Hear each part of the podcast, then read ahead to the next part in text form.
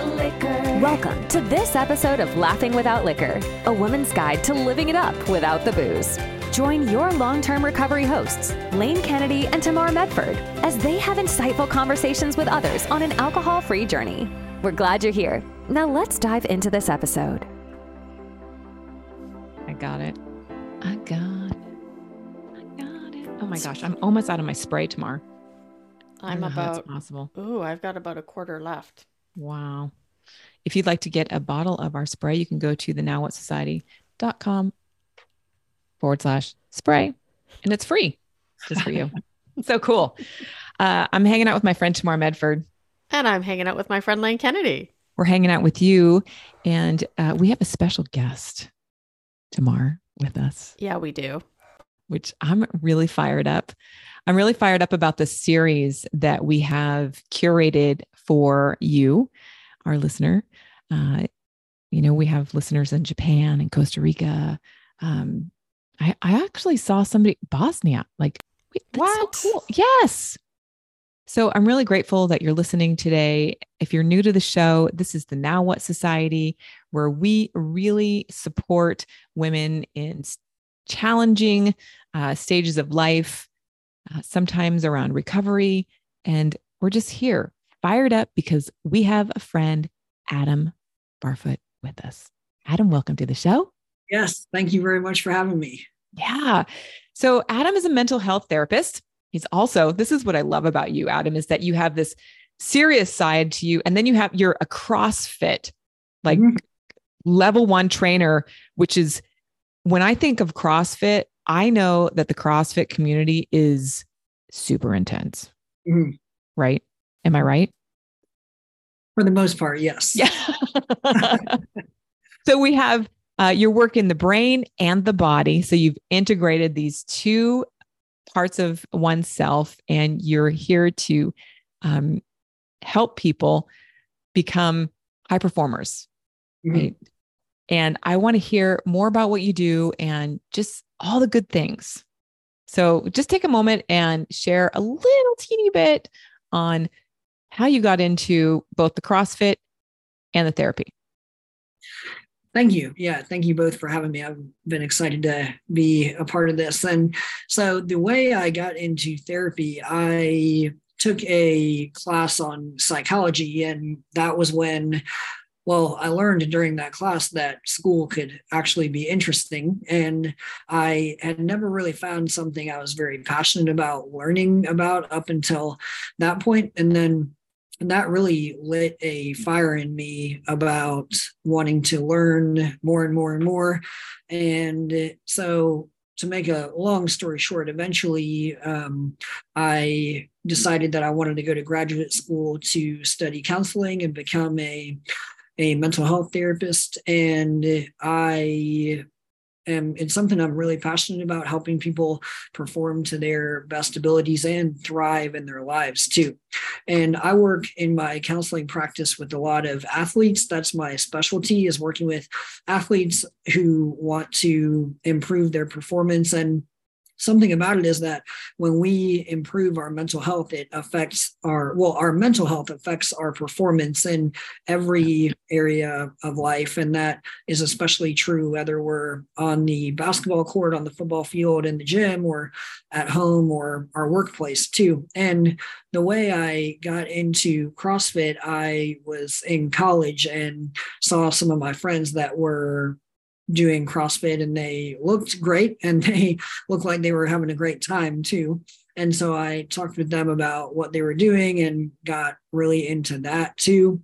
And then when I was home for a break from school, I reached out to the CrossFit gym closest to me and met the owner there. And now he's one of my closest friends. And to make that long story short, he uh, they asked me to coach there, and so I started to coach there. And now I live in Chattanooga, Tennessee, and I have a counseling practice here, and I coach at a local CrossFit gym here also. I think you're busy, Yes, definitely a lot going on. super busy. And uh, for our listeners, you can hear a male voice. Mm-hmm. right so i one of the things that you know typically we do is we have a lot of females on this show mm-hmm. and when i saw that you were in the crossfit like it wasn't like male female i was just like crossfit mm-hmm. because for me crossfit is about like when I again I see somebody do, that does CrossFit, they're super pumped up, they're defined, and they are resilient. They they can move through mountains. I just I just I've seen this.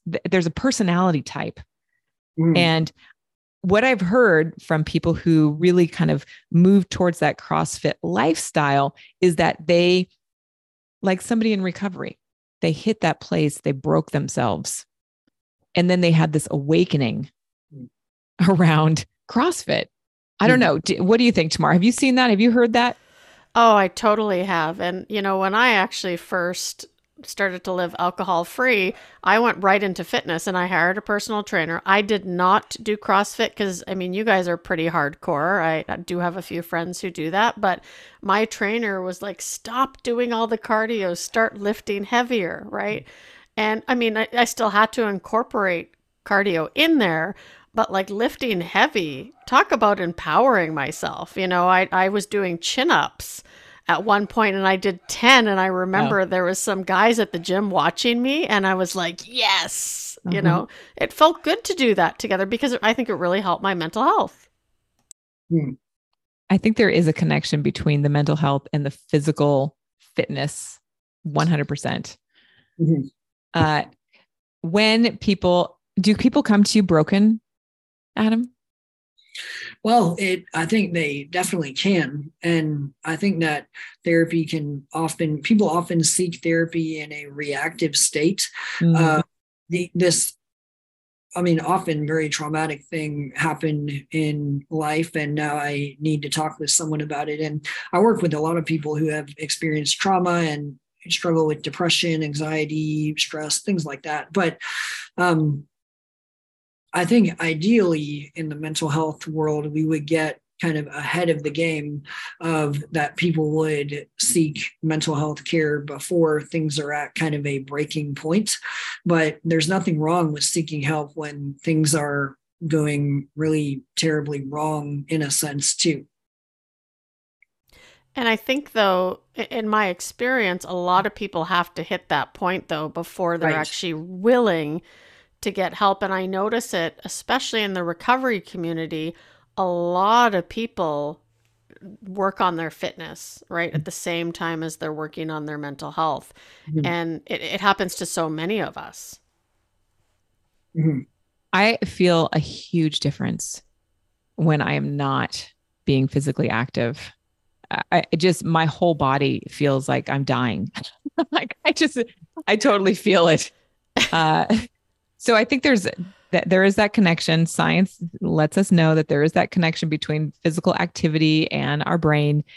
Uh, I want to jump into this idea around what happens at midlife. Hmm. Because there are so many women and men who hit this place in their midlife where things become hard. Uh, jobs change, uh, kids leave, finances change, the body starts to change. And that's a lot to process emotionally, you know, mentally, spiritually. So, what would you share for somebody who is in that place in their lives right now, that mid midlife place where they're starting to face reality? What what could help them, Adam?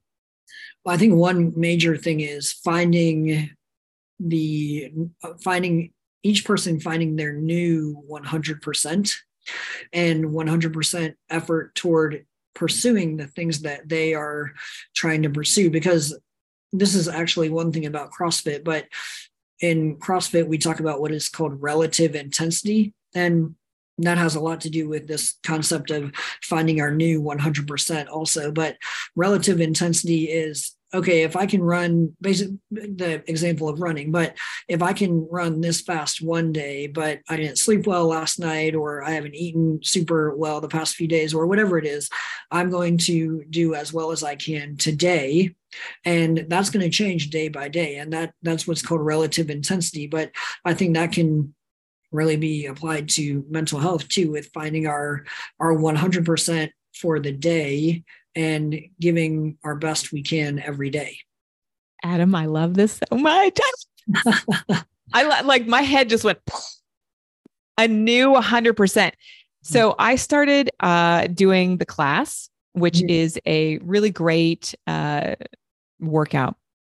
And I tell you, I at first I was all in 100%. And then, you know, I don't know, two weeks into it, I was like, oh my God, I'm really tired today. I can't even lift up my left leg. I literally, I was like, uh. But if I approach this with, well, this is my 100% for today, that could mean I'm just laying on the mat. Mm. I, that could mean I just show up and stand there and watch her exercise. right, right. I love this idea of 100%. It's relative intensity because that means I'm at least participating with the activity, whatever it may be. Right. Right. It, doesn't even have to be about working out. That could be with my, you know, maybe I'm writing a book. Mm-hmm. Maybe that is, uh, maybe it's grocery shopping. I, you know, that's my thing that I least like to do. But at least I'm participating with it instead of letting the refrigerator go completely empty. Relative intensity. I could make the list mm-hmm. for the grocery person to go pick it up, right? Like, I, oh, this is like I'm having a. This is a great concept. Okay, what else can what else can she do? What else can I do, Adam?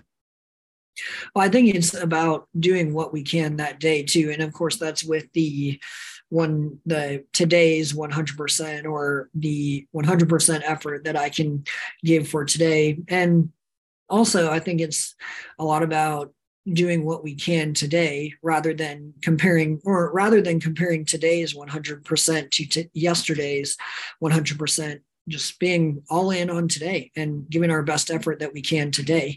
And that can come along with a lot of life changes too. Okay life's different now. What does my 100% look like today? And when you said 100% mm-hmm like new 100%. I also thought though because people are capable of so much more than they think and I think when people from what I've heard with CrossFit a mm-hmm. lot of people after a certain amount of time are stunned with what they can actually do. Mm-hmm. And when you said the new 100%, I just thought, you know, we kind of go into life thinking, well, that's it. That's all we can do because we've never experienced that next level.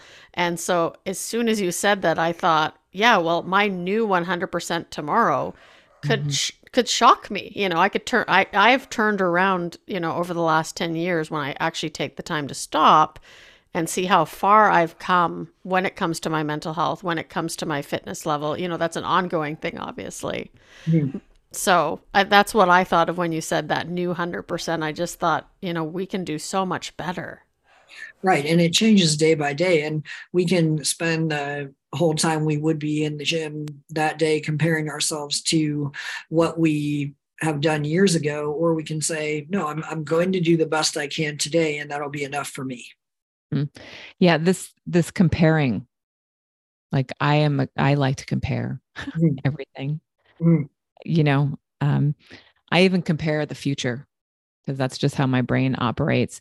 And so using this concept of the new 100% and relative intensity, I'm not, I'm going, it's almost, it cuts me off from comparing.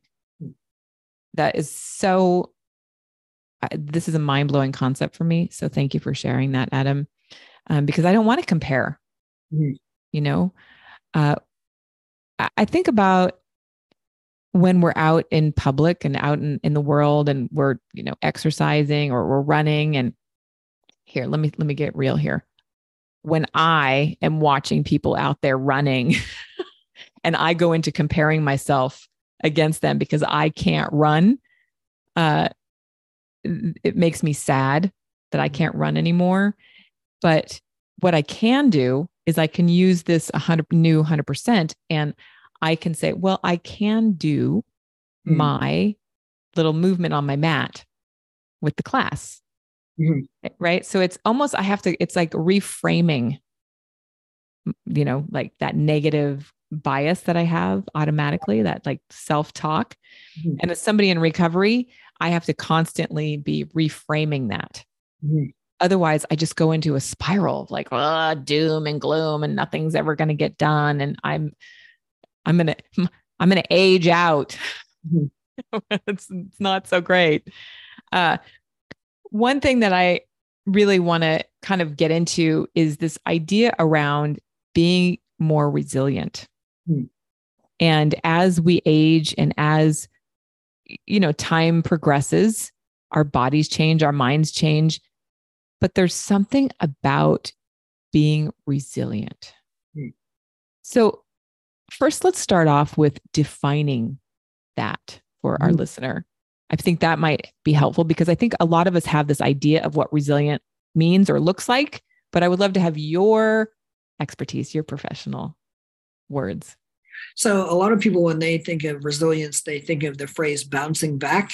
Mm. And really, that implies that, okay, say we're at one level and then something happens, we drop down a bit and then return ideally to that exact same level of functioning that we were at beforehand and so that's what bouncing back means and that's what a lot of people think of when they think of resilience. But i really like to think of defining resilience as the skill and character trait of incorporating difficult experiences into the person we are now. Because as life changes and as our bodies change and as things happen in life that the fact is that we don't return to being the exact same person we were before those events after the fact.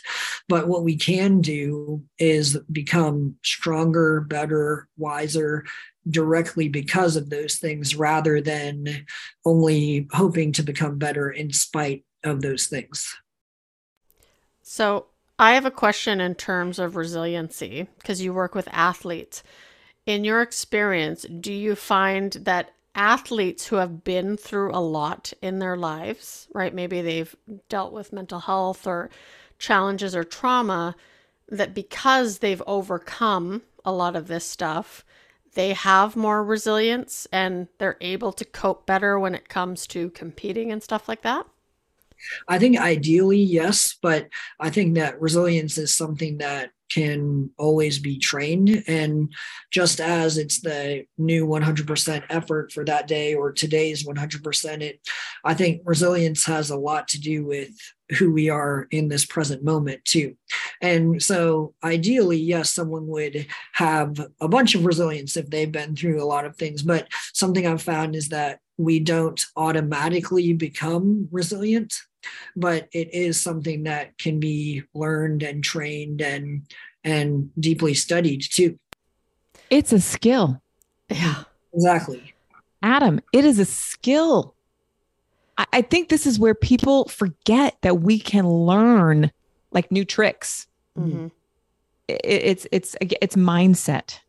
Like we get into that groove of this is how it's going to be and this is how it's going to be forever and this is one of the things that I talk about with mindfulness. Like mindfulness and meditation, they're skills that you learn and you practice and you practice and you practice. And that's what I'm hearing from you about becoming more resilient mm-hmm.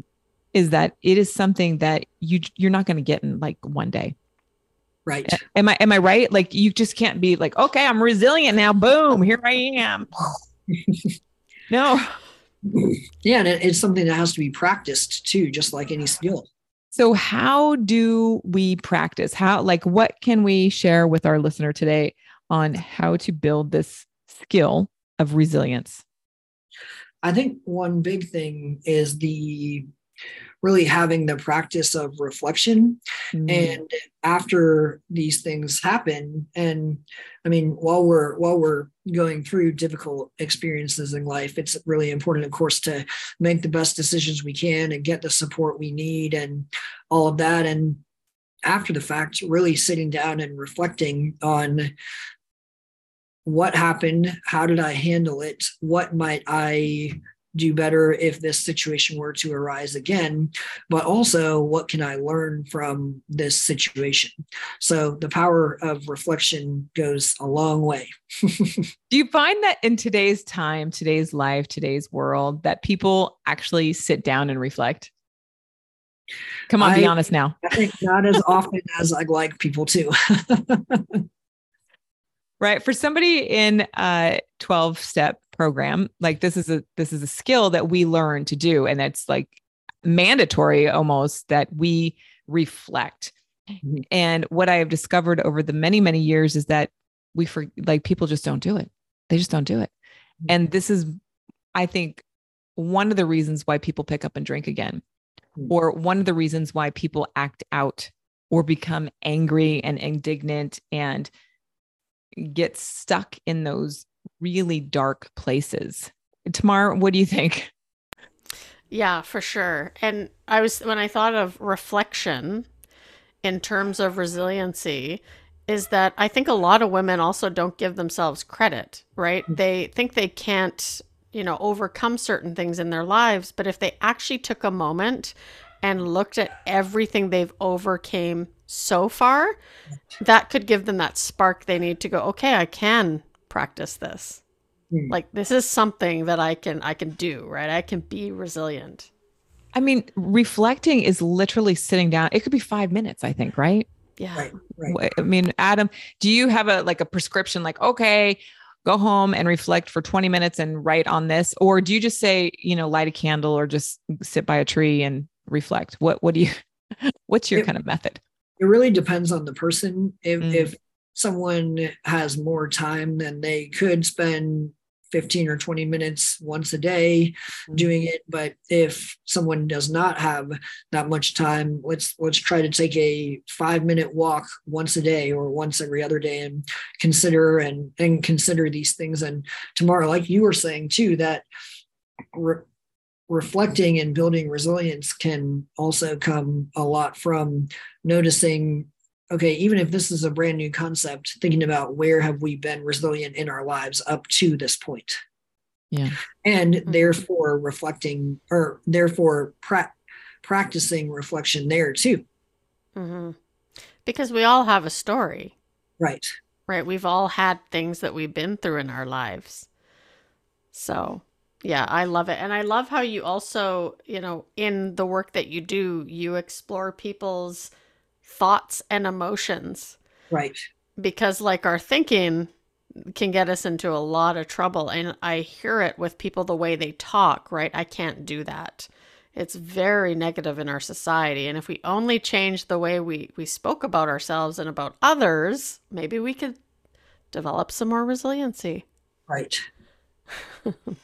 yeah, that negative self talk, it, it's just growing, it seems like. Mm-hmm.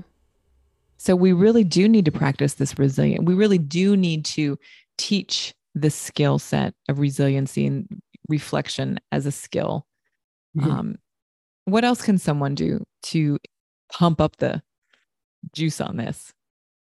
I think, well, with what you both were just talking about about self-talk i think that can be really helpful too noticing what the messages are that we're telling ourselves and that relates a lot to reflection and resilience as well.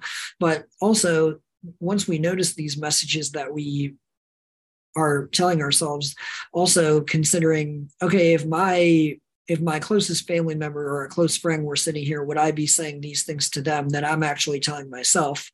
And then adjusting as needed as much as we can from that. Amen. Adam, Tamar, how many times have you heard yourself thinking, right? Something mm-hmm. that's not so great. And you're like, my best friend wouldn't even say that. Like, yeah. no. It's yeah. really incredible now.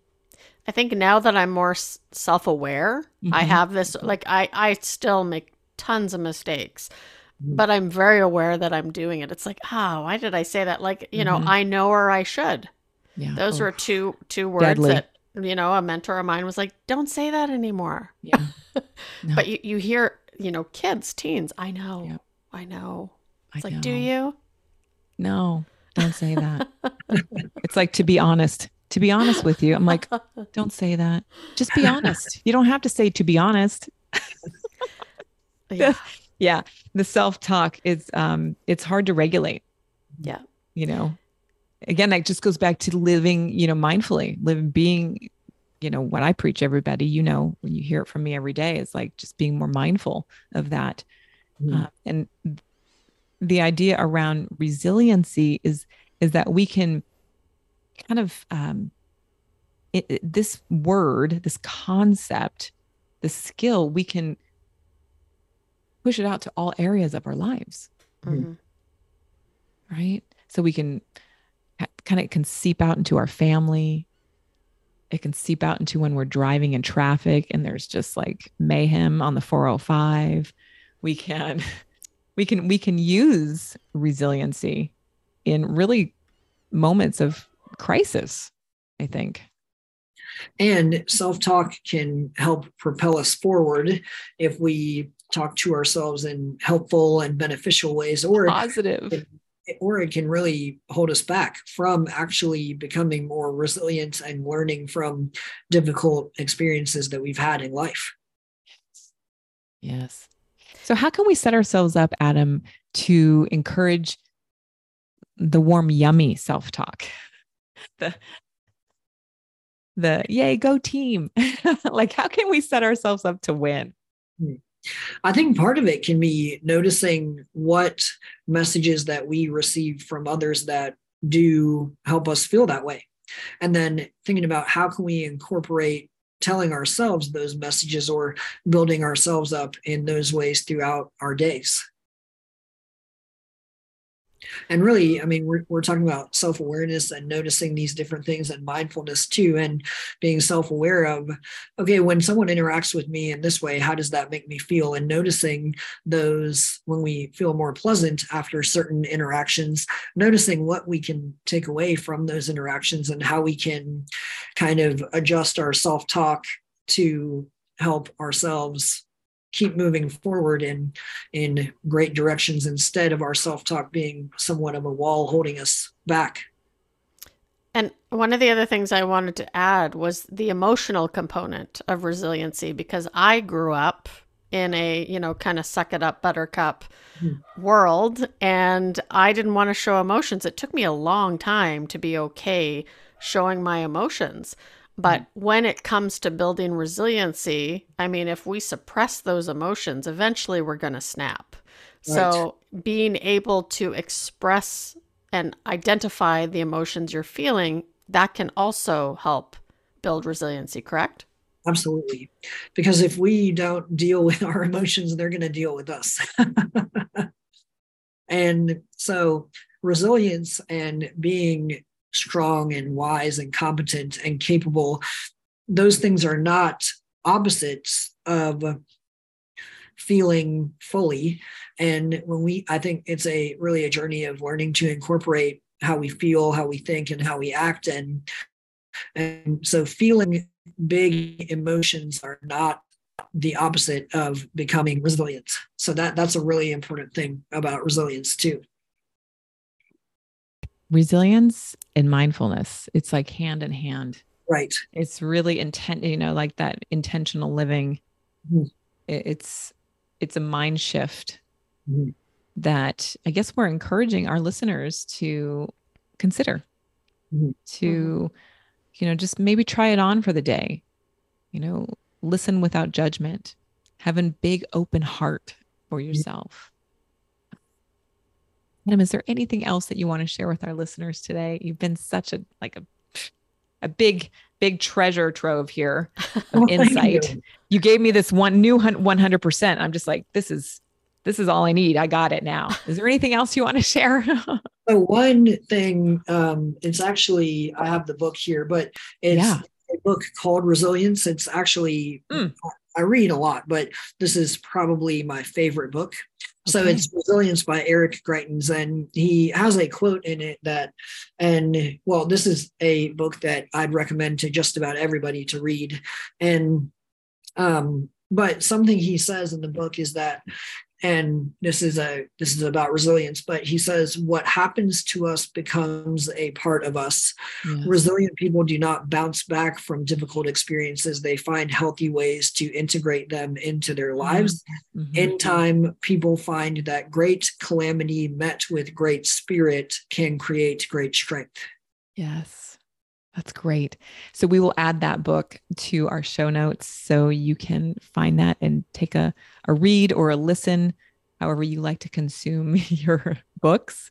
Uh, Adam, thanks so much for sharing your insight on this very important topic and being on the show with us today. Thanks so much. Tamar. Yeah, yeah thank you for having me.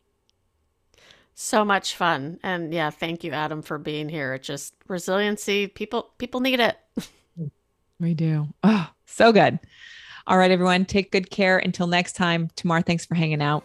It's been fun, Lane. Thanks so much for joining us on this episode of Laughing Without Liquor. If you've enjoyed what you've heard today, please feel free to rate, subscribe, and leave a review wherever you listen to your podcasts. That helps others find the show, and we greatly appreciate it. Living in recovery can be a blast, and we are glad you're laughing without the liquor with us. We hope you'll join us again in the next episode. Until then, take care